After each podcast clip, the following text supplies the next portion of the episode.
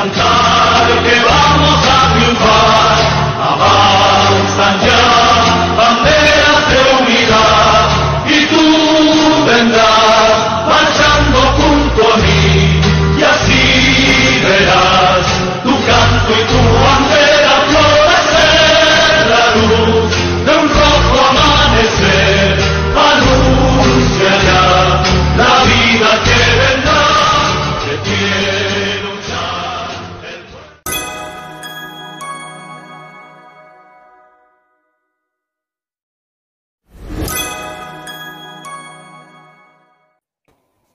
بینندگان عزیز جامعه و کارگران با سلام و درود رضا کمانگر هستم. برنامه این هفته رو همراه با همکاران عزیزم سپیده امیر اسکری و آرش کلهور چهارمین برنامه رو شروع می کنیم من هم به همه بینندگان عزیز سلام و درود میگم. من هم سلام عرض می کنم خدمت بینندگان عزیز و برنامه رو شروع می کنم با مروری بر اخبار هفته گذشته. کارگران شرکت لوله سازی خوزستان روز چهارشنبه 19 خرداد ماه بار دیگر در برابر استانداری خوزستان دست به تجمع زدند. کارگران با هدف پیگیری وضعیت سامان خود و شفافسازی شرایط شرکت برای چندمین بار و چند روز متوالی تجمع کردند. آنها همچنین خواهان بازگشت به کار همکاران اخراج شدهشان بودند. آنچه از گفته های کارگران معترض برمیآید صاحبان شرکت ها و صنایع پس از اینکه جیبشان از سود و سرمایه انباشته می شود نه تنها حقوق, حقوق و دسترنج کارگران ها پرداخت نمی شود بلکه شرکت و صنایع را به نابودی می کشند امری که به دنبال آن صدها کارگر بیکار شده و نان و سفره آنها را می رو باید. خب، باز هم در همان روز یعنی روز چهارشنبه 19 خرداد ماه زمزمه اعتراضی کارگران کارخانه هپکو عراق نسبت به نداشتن امنیت شغلی رسانه ای شد. آنها نسبت به وعده وعیدهای توخالی مسئولین معترض هستند. کارگران کارخانه هپکو عراق از اعتراض خود نسبت به بلا تکلیفی و سردرگمی بلا تکلیفی و سردرگمی خبر دادند.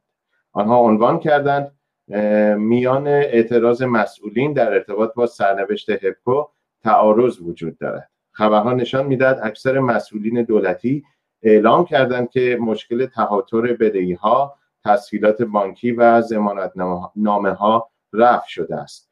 در این رابطه هم هم استاندار و هم وزیران روی این موضوع انگشت گذاشته و تاکید کردند. اما کارگران عنوان کردند مسئولان از یک طرف مدعی هستند که مشکلات هپکو حل شده است اما از طرف دیگر این مجموعه نتوانسته است زمانت های زمانتنامه های بانکی ارائه بدهد. خبر بعدی مربوط به کارگران شهرداری کوت عبدالله هستش. کارگران شهرداری کوت عبدالله چند روزی است دست به اعتراض زدن. اونها نگران زمان پرداخت مطالبات عقب افتاده خودشون هستن و میگن که از وعده وعید و سردواندن خسته شده ایم. یکی از کارگران معترض شهرداری کوت عبدالله به تشریح مطالبات خود پرداخته است. وی می‌گوید مطالبات مزدی ما زیاد است. ماهای آذر و دی سال 99 اصلا یک ریال هم به ما ندادند. ماهای بهمن و اسفند سال 99 تنها 3 میلیون و 100 هزار تومان به عنوان علل حساب واریز شده است. وی ادامه می‌دهد ایدی و سنوات پایان سال پرداخت نشده و ما طلبکار هستیم. از سال 1400 نیز فروردین و اردیبهشت فقط 4 میلیون تومان به عنوان علل حساب به حساب کارگران ریخته شده است. اما واقعا نمی‌دانیم چه زمانی قرار است باقی مطالبات موزی ما پرداخت شود و تصویه حساب کنند. بنا به گفته کارگران پیمانکار هیچ مسئولیتی در برابر کارگران به عهده نمی‌گیرد. بنابراین به وعده هایی که معاون شهردار می‌دهد نمی‌توان اعتماد کرد.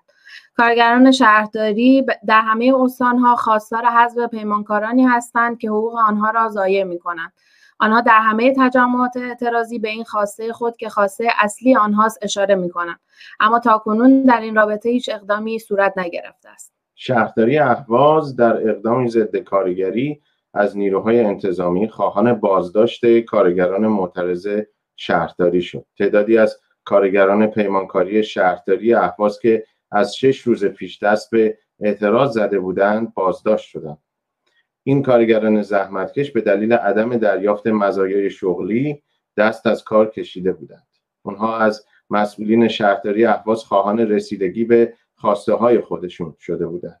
اما مسئولین شهرداری با هماهنگی کلانتری سی اهواز نه تن از آنان را دستگیر و روانه بازداشتگاه نمودند. بر پایه آخرین خبرهای به دست آمده هنوز دو تن از کارگران در بازداشت به سر می‌برند. کارگران منطقه سه شهرداری اهواز توسط پیمانکاران استخدام شده و مشغول به کار بودند. این کارگران خواستار حقوق مصوب خود طبق قانون اداره کار می باشند آنها بارها نسبت به عدم توجه به پرداخت مزایای شغلی خود و بیتوجهی مسئولین مربوطه اعتراض نموده بودند. این کارگران در آخرین اقدام اقدام اعتراضی خودشون دست از کار کشیدند و اعتصاب کردند. شهردار منطقه سه اهواز فرزین حاتمی پس از بازداشت کارگران اعتصابی از طرف خبرنگاران محلی مورد سوال قرار گرفت. وی با بیشرمی خود را از حادثه پیش آمده و بازداشت کارگران بی اطلاع نشان داد. حاتمی در این زمینه به خبرنگاران حاضر در گفت شهرداری طرف قرار شهرداری طرف قرارداد این کارگران نیست و کارگران رفت و روب توسط پیمانکاران پیمانکاران به کار گرفته شدن و خودشون باید جوابگو باشن. خب 250 کارگر کارخانه لوله سازی منطقه اقتصادی ماهشهر از محل کار خودشون شدن. فرماندار ماهشهر ضمن تایید این خبر گفت این کارخانه بیش از این مشکلات زیادی داشت و اخیرا نیز مشکلی در خصوص کارت بازرگانی داشته است. جدیدا نیز مسئله عدم فروش محصولات را مطرح کردند.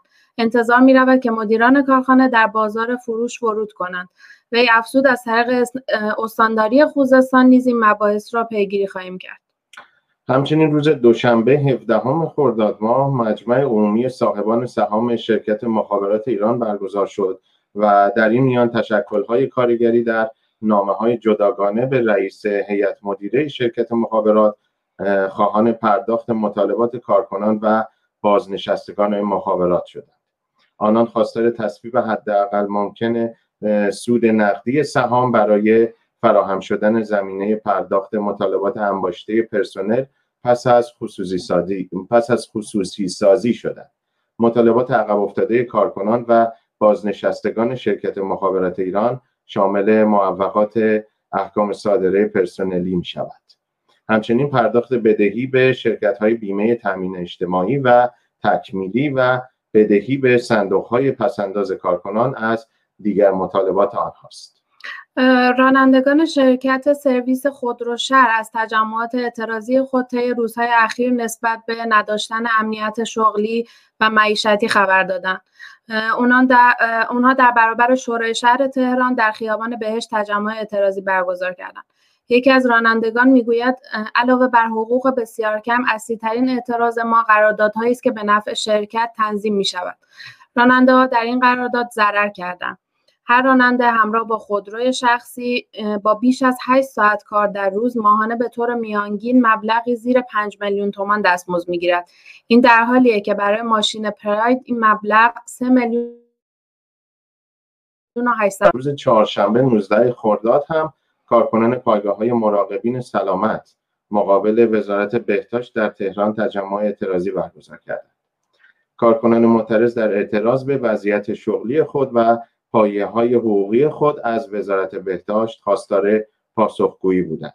آنها در کنار کادر درمان در شرایط خطرناک کرونا زحمات فراوانی در کمک به پیشگیری از کرونا به عهده داشتند.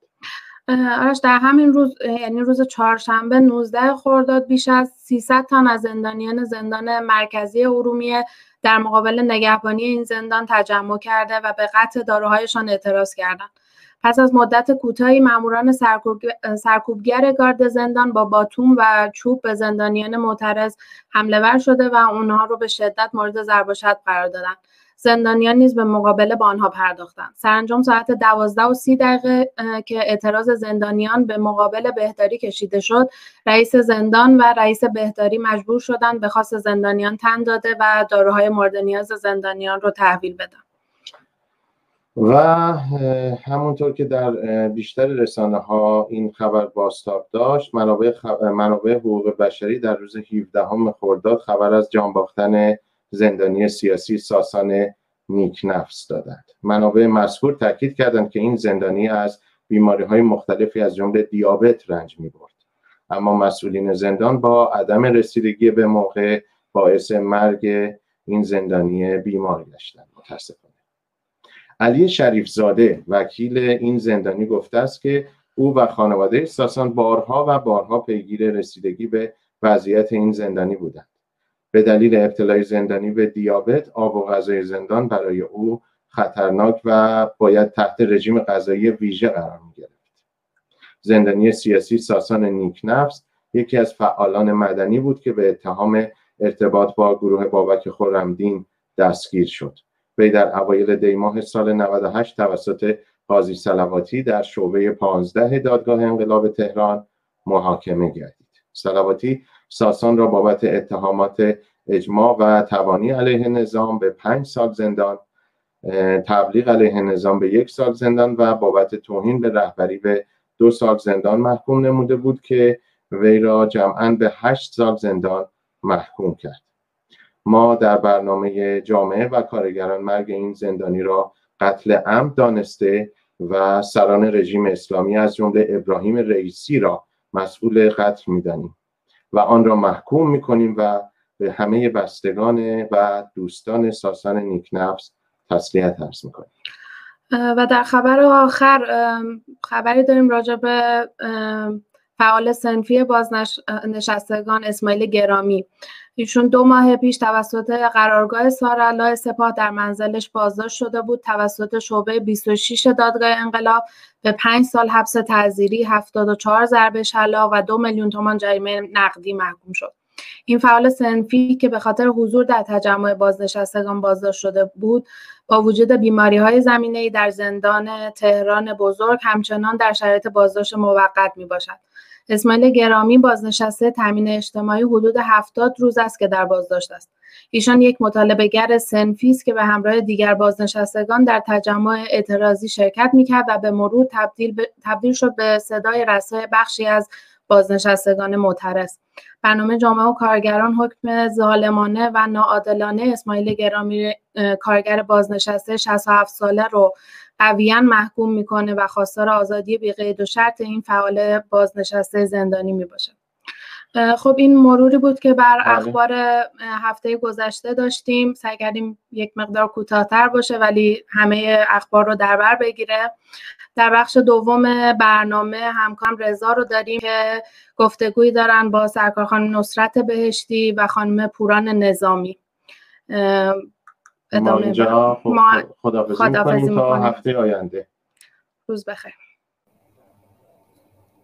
بینندگان عزیز تلویزیون جامعه و کارگران در بخش دوم برنامه هستیم که دو تا مهمان عزیز خانم ها نصرت بهشتی و پوران نازمی در خدمتشون هستیم و به هر شما عزیزان خوش آمد میگم. خانم بهشتی و خانم نازمی. صدای من رو داری دیگه؟ نه؟ بله بله. بله. خب هر دوی شما خوش اومدید. همونطور که در جریان هستین روزها بحث نمایش انتخاباتی گرم هست و من چند هفته پیش با هر دوی شما عزیزان مصاحبه ای داشتم. در اون مصاحبه گفتم که اولین سوالم این بود که گفتم لارغمی که تعدادی به نسبت حتی سالهای گذشته کمتر کاندیدای ریاست جمهوری بودن ولی در این حال مشخص هست که فیلتر شورای نگهبان تنها بین 6 الی 7 نفری رو به اصطلاح رد می‌کنه که در رقابت های انتخاباتی شرکت بکنن. ولی این تخمین درست بود ولی از طرف دیگه پیش بینی نمی‌شد که کلیه جناهای دیگر جمهوری اسلامی هست بشن و کاری بکنن که به اصطلاح تنها رئیسی حداقل بیرقیب باشه. از طرفی کل اصلاح طلبان رو حذف کردن و حتی احمدی نژاد رو حذف کردن و در واقع رئیسی رو بدون رقیب گذاشتن. حالا هدفشون اینه که اون رو بدون رقیب بر حال از صندوق های ری بیرون بیارن. و قطعا این یه هزینه هم هست برای جمهوری اسلامی که از نظر شما این یه آرایش جدیدی نیست که جمهوری اسلامی به خودش می‌گیره و هدفش از این آرایش اگه جدید هست در واقع هدفش چیه از اینکه خودش رو یک دستتر می‌کنه و داره به این نوع کار می‌کنه که جناهایی که برحال تا کنون طی 42 سال گذشته در واقع با هم کل نظام رو حفظ کرده بودن امروز اونا رو کنار گذاشتن و حداقل در این دوره می‌خوان به طور مستقیم دولت رو دست رئیسی بدن و در این حال شورای نگهبان در هماهنگی با خامنه ای و همجناهی هاش در واقع بقیه جناهای جمهوری اسلامی رو حذف کرده. شما فکر می‌کنی هدف از این به اصطلاح مهیا کردن شرایط برای قدرت رئیسی چی هست؟ از خانم بهشتی شروع کنیم اگه موافق باشید بفرمایید خانم بهشتی.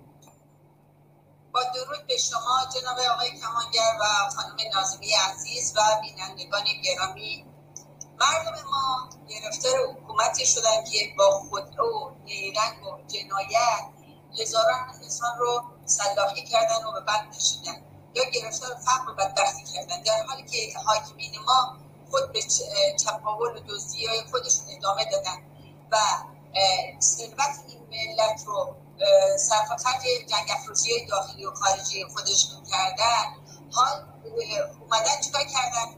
اومدن جناهای درونی خودشون هم و مخالفین نیمبند خودشون هم حذف می‌کنن.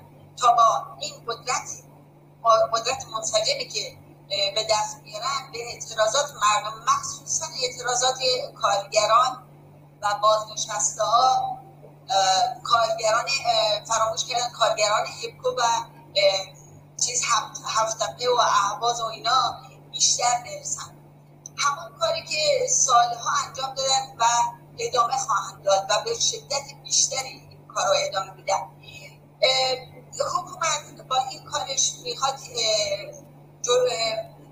این مخالفینی که به در حکومت خودش هسته مثل اصلاح طلبا اصولگرا که الان در روی هم قرار گرفتن راه رو باز کنه برای انتخاب آقای رئیسی که این انتخاب آقای رئیسی به اصطلاح صورت بگیره و این انتخاب آقای رئیسی این پیش مقدمه برای رهبریت آینده که برای خودشون جانشین رهبریت برای خودشون در نظر گرفتن هست آقای کمانگر و ما می‌خوایم با این وسیله که اینا برنامه درست کردن ما چیکار کنیم؟ ما مردم باید واقعا در انتخابات فرمایشی شرکت نکنیم تشکر از شما خانم نازمی. نظر شما چی هست؟ همون سوالی که در ابتدای برنامه گفتم. بله من هم سلام عرض می‌کنم خدمت همه همیهنان عزیزم خدمت شما و خانم بهشتی عزیز. البته جناب آقای کمانگر من در واقع اگر بخوام صادقانه بگم آنقدر مطمئن نیستم که رژیم تصمیم داشته باشه که صد درصد آقای رئیسی رو بیاره. من هنوز هم معتقد هستم که اینها تا چند روز آینده بزرگترین نیرنگی رو که باید به مردم بزنند رو رونمایی خواهند کرد. آقای رئیسی خب ببینید ما فقط مسائل داخل رو نداریم مسائل بین المللی و خارجی رو هم داریم. آقای رئیسی علاوه بر این که هنوز رئیس قوه مقننه هستن و تفاوت و توفیری با به قول معروف چی نمی‌کنه؟ با قوه مجریه نمی‌کنه. شاید اصلا از لحاظ اصالت دادن و اینه که اگه بخواد واقعا بره به طرف اینه که یک زمانی جانشین رهبری رو داشته باشه و خب براش قوه قضایی خیلی معتبرتر هست. اما از این نظر که حکومت بخواد یک که به قول معروف یک دستی رو ایجاد بکنه من با خانم بهشتی موافق هستم. بله الان مخصوصا با شیوهایی که می‌بینیم به کار گرفتن لازم هست که این کار رو بکنن. یعنی این من فکر می‌کنم این تقریبا میشه بگی که بهترین کاریه که برای اینکه ستونهای حکومتشون رو حفظ کنن و قوی تر بکنن انجام میدن. اولا که یک اختلافاتی بین اینها و اصلاح طلبان وجود داره الان که مجبورن به یک نوع این اختلافات رو از بین ببرن. سپاه و به قول معروف نهادهایی که زیر مجموعه نهاد رهبری هستند و ثروت و پول دارن دیگه حاضر نمیشن این ثروت و پول رو با توجه به تحریما و چیزایی که وجود داره بیان و هزینه بکنن مگر که از خودشون باشه. پس بهترینش این هست که یه دست باشن. در مسائل خارجی هم که می‌بینید آقای رئیسی خب الان تحریم هستن نمی‌تونن به خیلی کشورها برن نمی‌تونن برای خیلی مسائلی که باید حتما حضور داشته باشن جلسات رو برن. امکان داره حالا البته من فکر می‌کنم شاید در آخرین روزها یک کسی دیگه ای بیاد. اما این که میگن آقای رئیسی برای رهبری میاد رهبری به این سادگی نیست. مرجعیت شیعه باید به هر حال باشه. نمی‌دونم حوزه علمیه حوزه علمیه قوم هست نمی‌دونم لبنان هست خیلی مسائل هست که اگر به اون مسئله بخوایم فکر بکنیم خب قوه قضاییه برایشون اعتبار بیشتری داره. اما نمی‌دونم چی باعث میشه که من فکر می‌کنم که اینها بزرگترین نیرنگشون رو چند روز به انتخابات خواهند زد. اوکی. البته یه, یه مسئله شما به درست اشاره می‌کنید که به اصطلاح ممکن ممکن هست این نیرنگ رو به کار ببندن که در روزهای آخر در, در نتیجه حتی این هفت نفرم که برحال هر کدومشون انتخاب بشن به نوعی یک دست کردن حکومت هست به نوعی حذف کردن حتی مخالفین نیمبند خودشونم بوده به طور واقعی. الان حال الان تا, تا الان حتی دوره قبلم تلاششون این بود که رئیسی رو به حال به جای روحانی در چهار سال گذشته به صلاح قرار بدن که شکست خورد اون دوره و اینا به حال نوعی مهندسی شده هست کل حرکتشون.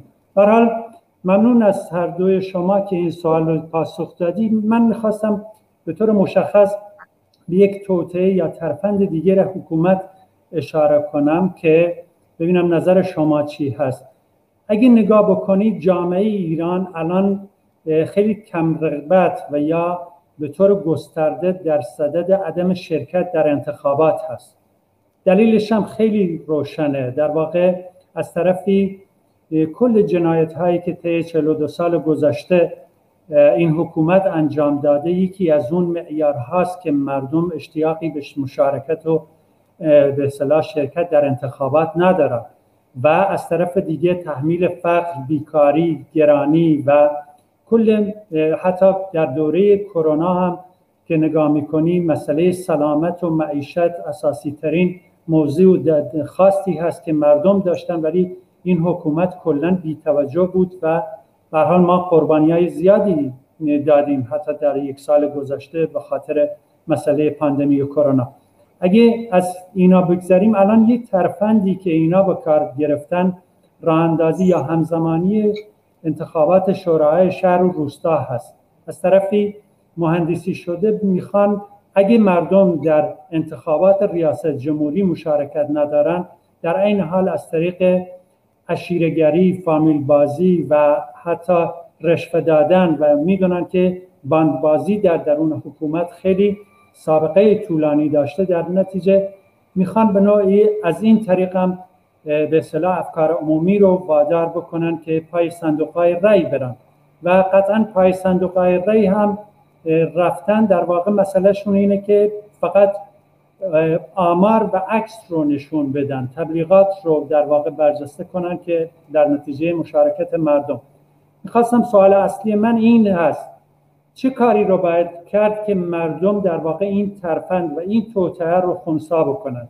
که نه پای صندوق های شهر و روستا شورای شهر و روستا برن و نه پای انتخابات ریاست جمهوری.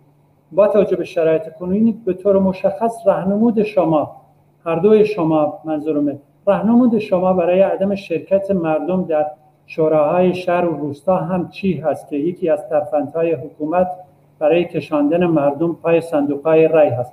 از خانم بهشتی شروع کنیم. بفرمایید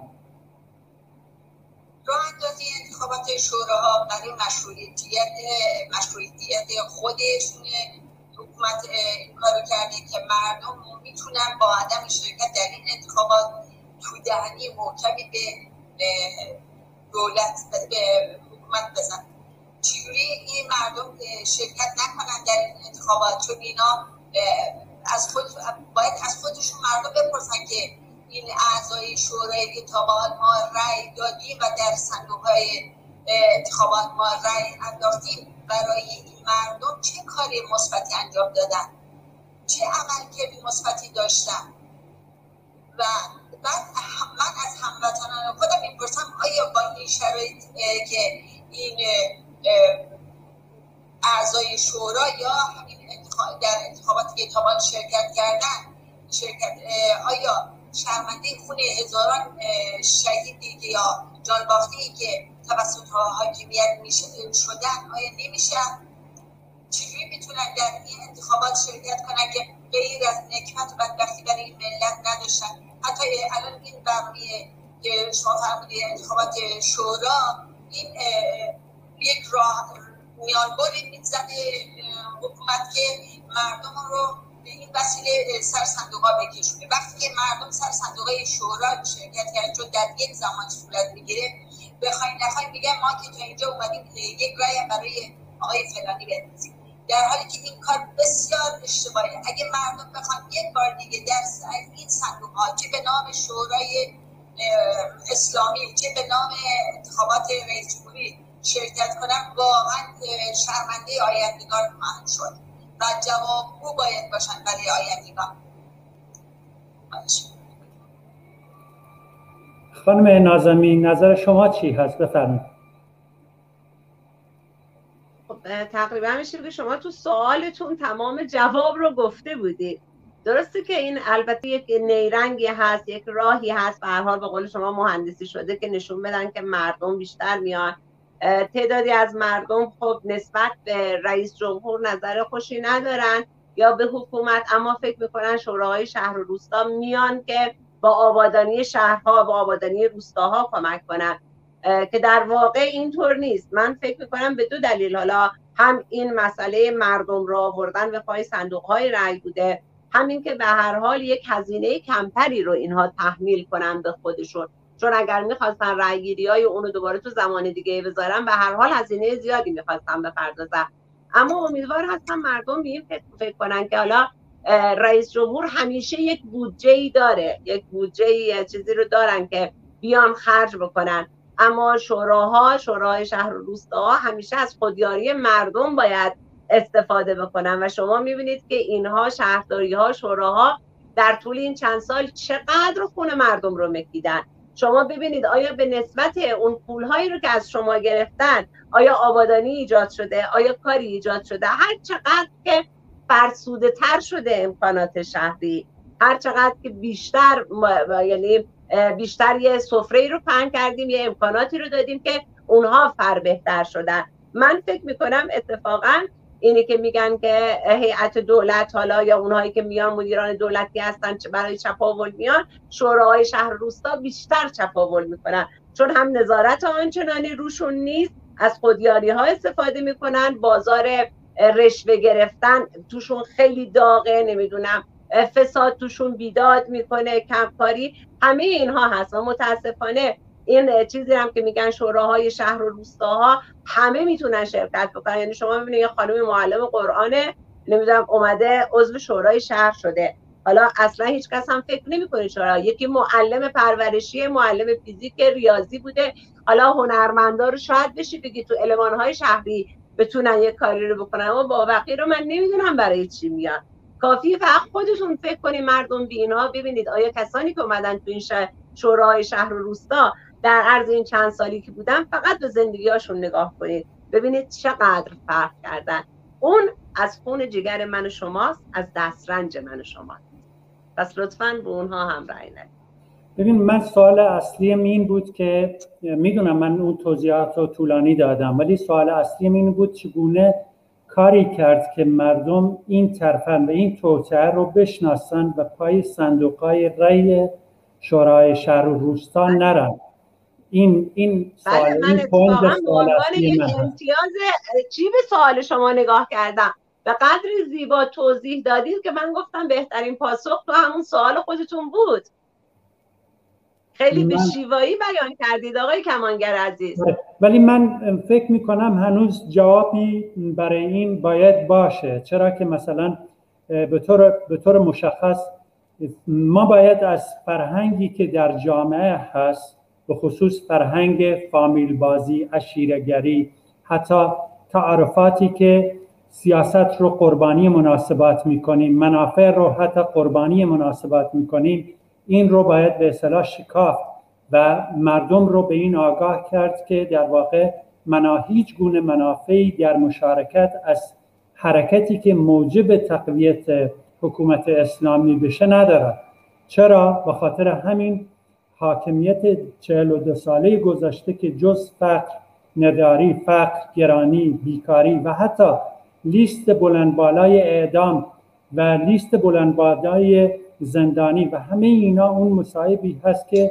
جمهوری اسلامی تحمیل کرده به جامعه. در نتیجه میشه ما الان از اون فرهنگ عبور کنیم از اون به اصطلاح اشیرگری و از اون فامیل بازی و از اون پارتی بازی و از اون رشوه گرفتن و رشوه دادن به حال پرهیز کنیم. منافع عمومیتر و دورنمای روشنتری رو برای جامعه خواستار بشیم که در این حاکمیت به وجود نمیاد. من شاید جوابی که من به دنبالش بودم این جهت بود که انتظار داشتم که بله ممنون از توضیحتون ولی من یک سوال دارم آقای کمانگر عزیز. چند درصد جمعیت این کشور ایلی و قبیله یا عشیره هستند؟ تقریبا میشه بگی خیلی کم در بعضی مناطق مرزی هنوز هست که باور کنید اونها اتفاقا بیشتر آگاه شدن به این مسئله.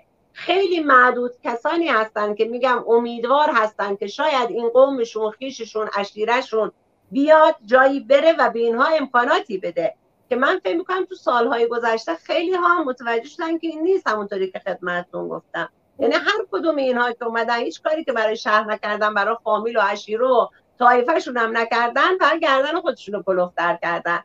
حرفی که شما میفرمایید کاملا درسته ولی من واقعا امیدوارم خیلی ها دیگه امسال کلک عشیر و فامیل و خانواده رو نخورن انشالله منم فکر می‌کنم اون صحبتی که در مورد جامعه ایران می‌کنی کاملا درسته. جامعه ایران عشیرتی و عقب مانده نیست.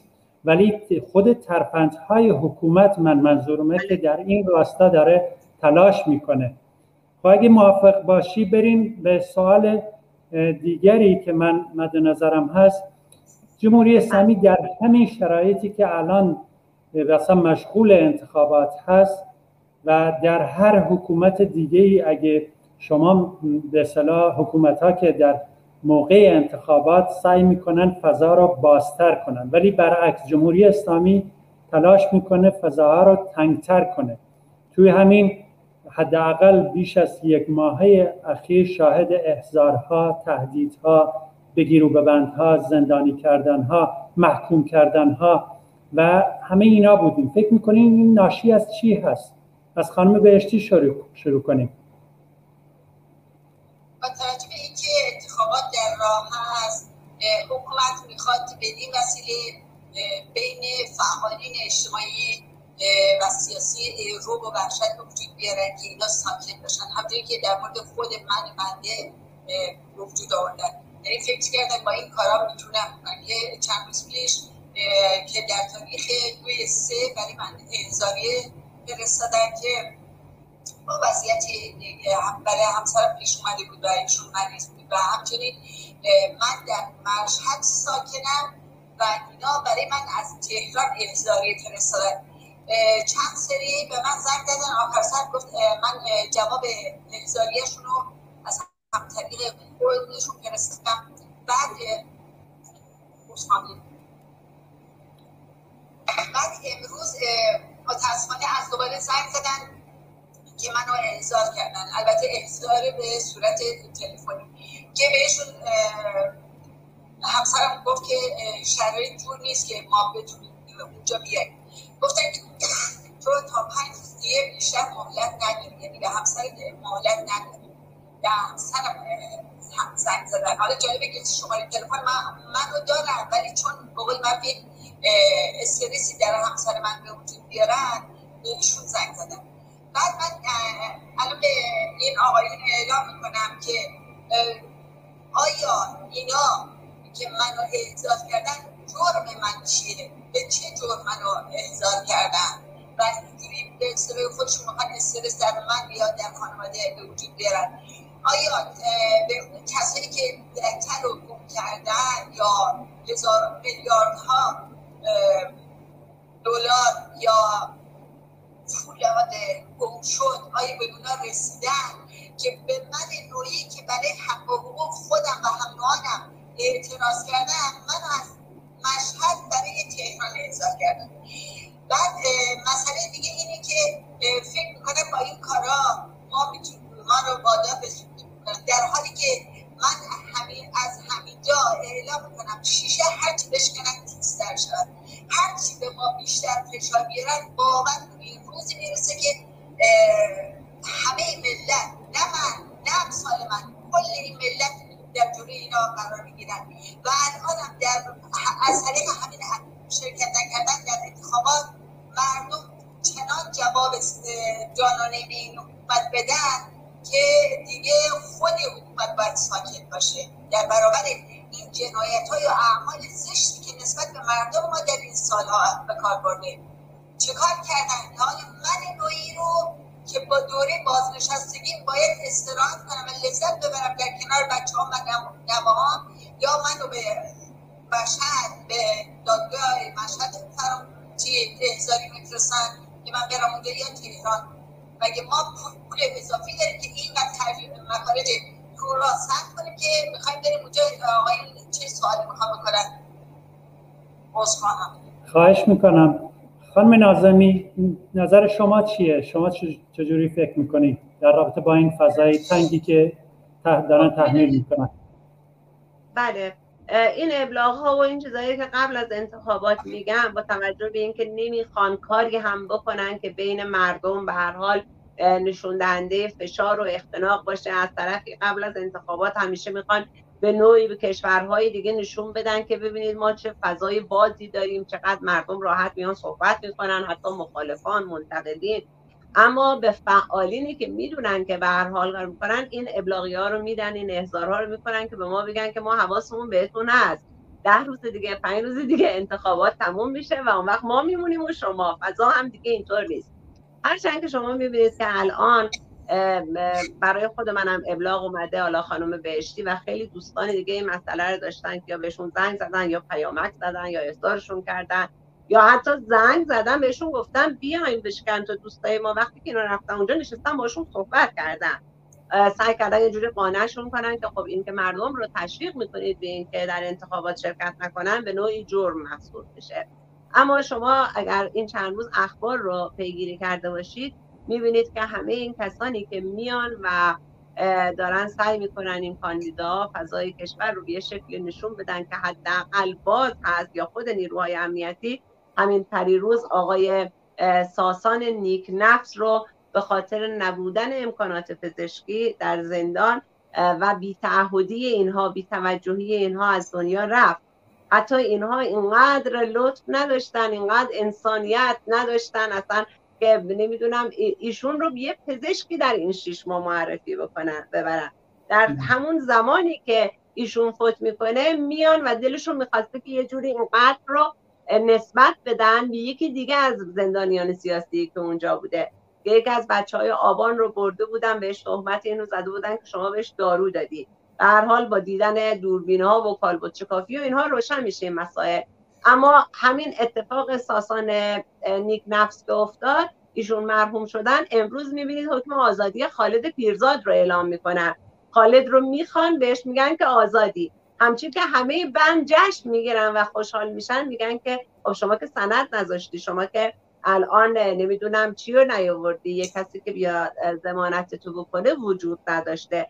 اما گفتن حالا شنبه یعنی می‌دونیم به نوعی هم سعی کردن که اون سر و صداها و هیجاناتی که امکان داشته که تو بندها بین زندانیان سیاسی هم به وجود بیار رو با این امید واهی که حالا یکی آزاد میشه یا داره عفی یا چیزی خاموش کنن. اما می‌بینید که صدای مبارزان هر روز داره بلندتر میشه و مردم هم بیشتر دارن حمایت می‌کنن. هم از اونایی که می‌بینید که در بند هستن هم از کسانی که بیرون زودتر شروع کردن. الان دیگه به شکلی شده که اگر پنج سال پیش ده نفر پنجاه نفر بودن که این شهامت رو داشتن یا اینجور تشخیص می‌دادن که بیان تو کانالا صحبت بکنن نمی‌دونم مصاحبه بکنن الان می‌بینید حتی اگر تریبون آزادی رو در خیابون بذارن یا خودشون از صدا و سیما برن مصاحبه کنن همه مردم نقد می‌کنن. از هر 500 نفری که میان شاید 5 نفرشون طرفدارای اینا باشن. دیگه مردم زیر بار مصاحبه های اجباری نمیرن حرفای دروغ نمی‌زنن رو دست و کلک اینها رو به خودشون برگردوندن. من فکر می‌کنم اینها از این ترفند هم باری نخواهند بست. الان ببینید در این چند سال مجبور شدن چندین زندان دیگر رو چندین بند و دیگه چی بدن به زندانی های سیاسی. این نشون چی هست؟ نشون دهنده اینه که اعتراضات هر روز در ایران بیشتر خواهد شد. بسیار ممنونم. من آخرین سوال رو اینطوری مطرح می‌کنم که از هر دوی شما عزیزان می‌خوام جواب بدی. این هست که به حال یکی از این کاندیدا صندوق رای بیرون میاد.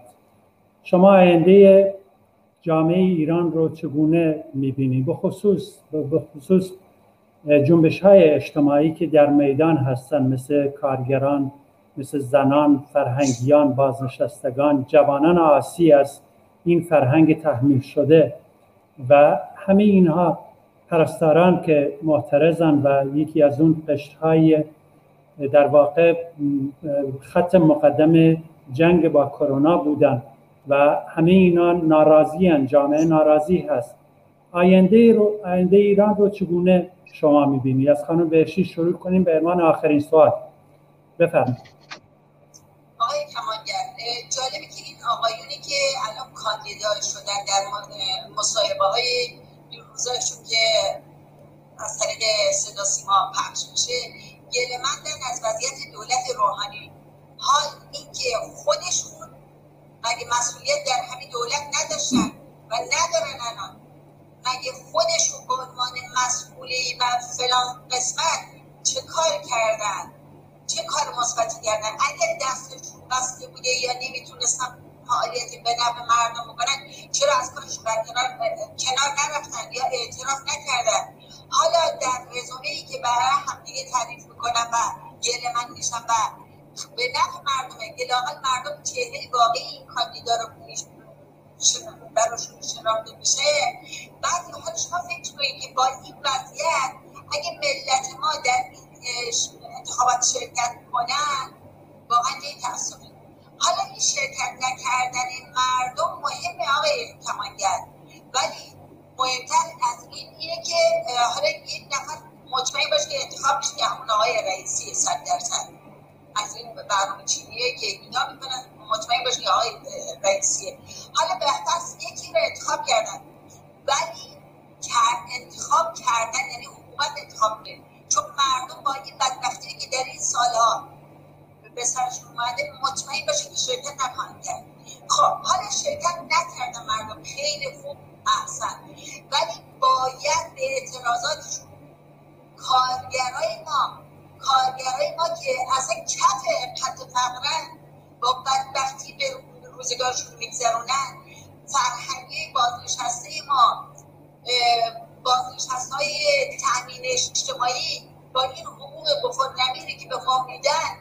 آیا واقعا می‌خوان ادامه بدن؟ به زندگیشون باید به اعتراضاتشون ادامه بدن. نه به زندگی واقعا من زندگی, زندگی شایسته یک بازنشسته نمی‌دونم. حتی دانشجوهای ما آیا نگران آینده خودشون نیستن؟ با این اقتصاد بد مملکت ما یا حاکم بر تمام زنزن وجود زندگی ما هسته؟ بعد جوانان ما در هر قشری که هستن. آیا واقعا این زندگی که در شهر منزلت شما انسان های آینده ما باشه؟ باشه.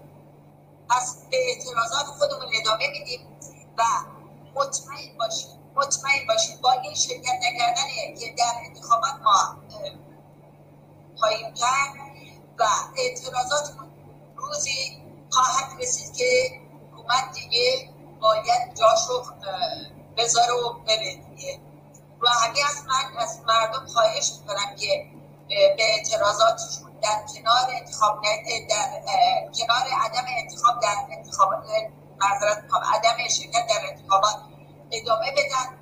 مخصوصا قشر جوان ما دانش آموزان ما دانش آموزان ما پول این کاندیداها رو نخورن. واقعا من متاسف میشم به وضعیت دانش آموزای ما که در این مملکت قرار دارن. این چه آموزش پرورشیه که این بچه ما باش سر کله دارن می‌زنن. واقعا مردم ما با به اعتراضات خودشون ادامه ندن و سکوت کنن جای تعصب و به همین چهل و سه ساله که تا بعد بلا به سر ما آمده ادامه خواهند داد پس در شهر منزلت ما ایرانیان و ما مردم نیست که بخوایم سکوت کنیم و سکوت های چندین ساله رو با همین روش هایی که من گفتم باید بشکنیم. نه به انتخابات بگیم نه به جمهوری اسلامی نه به این زندگی که برای ما جمهوری اسلامی به وجود آورده با تشکر از شما. بسیار ممنونم. خانم نازمی نظر شما چیه؟ بفرمایید. جناب کمانگر عزیز من خب همینطوری که خدمتتون گفتم به نظر من حکومت بهترین تصمیم رو برای محکم کردن پایه های ننگین حکومتش برداشته که یک دست بشه. اما خب اینها در طول 42 سال گذشته هیچ وقت اینقدر بحران زده نبودن. شما ببینید در کشور فقر فساد داره بیداد می‌کنه مشکلات محیط زیستی داره بیداد می‌کنه. یکی دو سال دیگه اصلا آب نداریم ریزگردها جنگها بین شهرهای مختلف بر سر آب بالا گرفته. همه اینها هست مشکلات خارجی رو اما کشورهای دیگه دارن تحریم هست. گروه های شبه نظامی هایی که اینها همیشه به هر حال بهشون امکاناتی می‌دادن الان گرسنه و بی پول بوندن به اینها فشار میارن. خب من فکر می‌کنم هر کسی رو که اینها الان بیارن در صورت به شکلی با خود اصلاح طلبان قطعا چون دستشون در یک کاسه هست و با هم چپاول می‌کنن به زودی با هم دیگه یک چیزی رو پیدا می‌کنن دیگه. یک بر سر یه چیزی به توافق می‌رسن بر سر یک کاندیدایی. و این جنگ زرگری رو که دارن ادامه خواهند داد. اما گاهی فکر می‌کنم که شاید اصلا یک برنامه ریزی باشه که اینها مملکت رو بیشتر از حد عادی در فقر نگه داشتن یعنی هر چقدر هم تحریم داشتیم به این شکل نباید مردم به فقر می‌رسیدن. شاید سوء مدیریت هم هست که حتما هم هست اما باز هم نباید اینطوری می‌شد. من استنباطم اینه اینها به هر حال با یک سری جنبش های مردمی در این چند سال مواجه شدن. که مردم به هر حال از لحاظ فکری فرهنگی بالاتر رفتن آزادی های اجتماعی بیشتری می‌خوان به طرف دموکراسی رفتن اقتصاد آزاد می‌خوان و همه اینها خب به ضرر این حکومت چپاولگره. من احساس می‌کنم اینها فقر رو یه مقداری شاید دو سه ماه اول کنترل کنن یک مقدار پول میریزن توی جامعه تا این اعتراضات یک مقدار کمتر بشه اعتصابی نشه اعتراضی نشه. تو اون چند ماه یه مقدار اون دولت و به معروف حکومت با همدیگه نزدیکتر میشن اما با شرایطی که هست نمی‌تونن ادامه بدن. و خب از طرفی هم این فقر باعث میشه که اینها هر وعده ای که بدن مردم قبول کنن. انسان گرسنه دیگه به فکر آزادی نیست. انسان گرسنه دیگه دموکراسی نمی‌خواد فقط نان می‌خواد. اینها من فکر می‌کنم مردم رو به جایی میرسانن که نیمی از مردم خواهان این باشن ولی نیمی از مردم بعد از اون مخصوصا فرهنگیان و کارگران من فکر می‌کنم اعتصاب کارگرانی که البته قراردادهای طویل المدت داشته باشن نه کارگرانی که قراردادهایی هم که باشون بستن یه جور ظلمه. به قول معروف قرارداد یک طرف است. کسانی که اطمینان دارن شغلشون از دست میدن احتمالا توی اعتصابات شرکت خواهند کرد و ادامه میدن. کار سختی در پیش هست. با این شرایطی که هست و با این نیرنگایی که حکومت می‌کنه اصلا پیش بینی شده نیست که چه اتفاقاتی میفته و چه خواهد شد. باید منتظر بمونیم تا یکی دو هفته بعد از انتخابات اون وقت ببینیم که واقعا چه خواهد شد. بسیار ممنونم از حضور هر دوی شما عزیزان و امیدوارم در برنامه های دیگه باز هم در حضور شما به بحث های واقعا همه جانبه شما بپردازیم و متاسفانه به دلیل زیق وقت نمی‌تونیم این بحث رو ادامه بدیم. من از همینجا از هر دوی شما تشکر می‌کنم و از بینندگانی که تا الان با ما بودن همراه همکاران عزیزم سپیده امیرستری و آرش کلهور با آرزوی تندرستی برای همه شما عزیزان از جمله شما خانم بهشتی و خانم نازمی و همه بینندگان عزیز. تشکر از شما و دوستانی که در تهیه این برنامه شرکت کردن منم متشکرم. بدرود. من هم جناب آقای کمانگر از شما و همکارانتون تشکر می‌کنم. با شما و بینندگان عزیز خداحافظی می‌کنم. خدا نگهدار به امید روزهای تشکر. بدرود.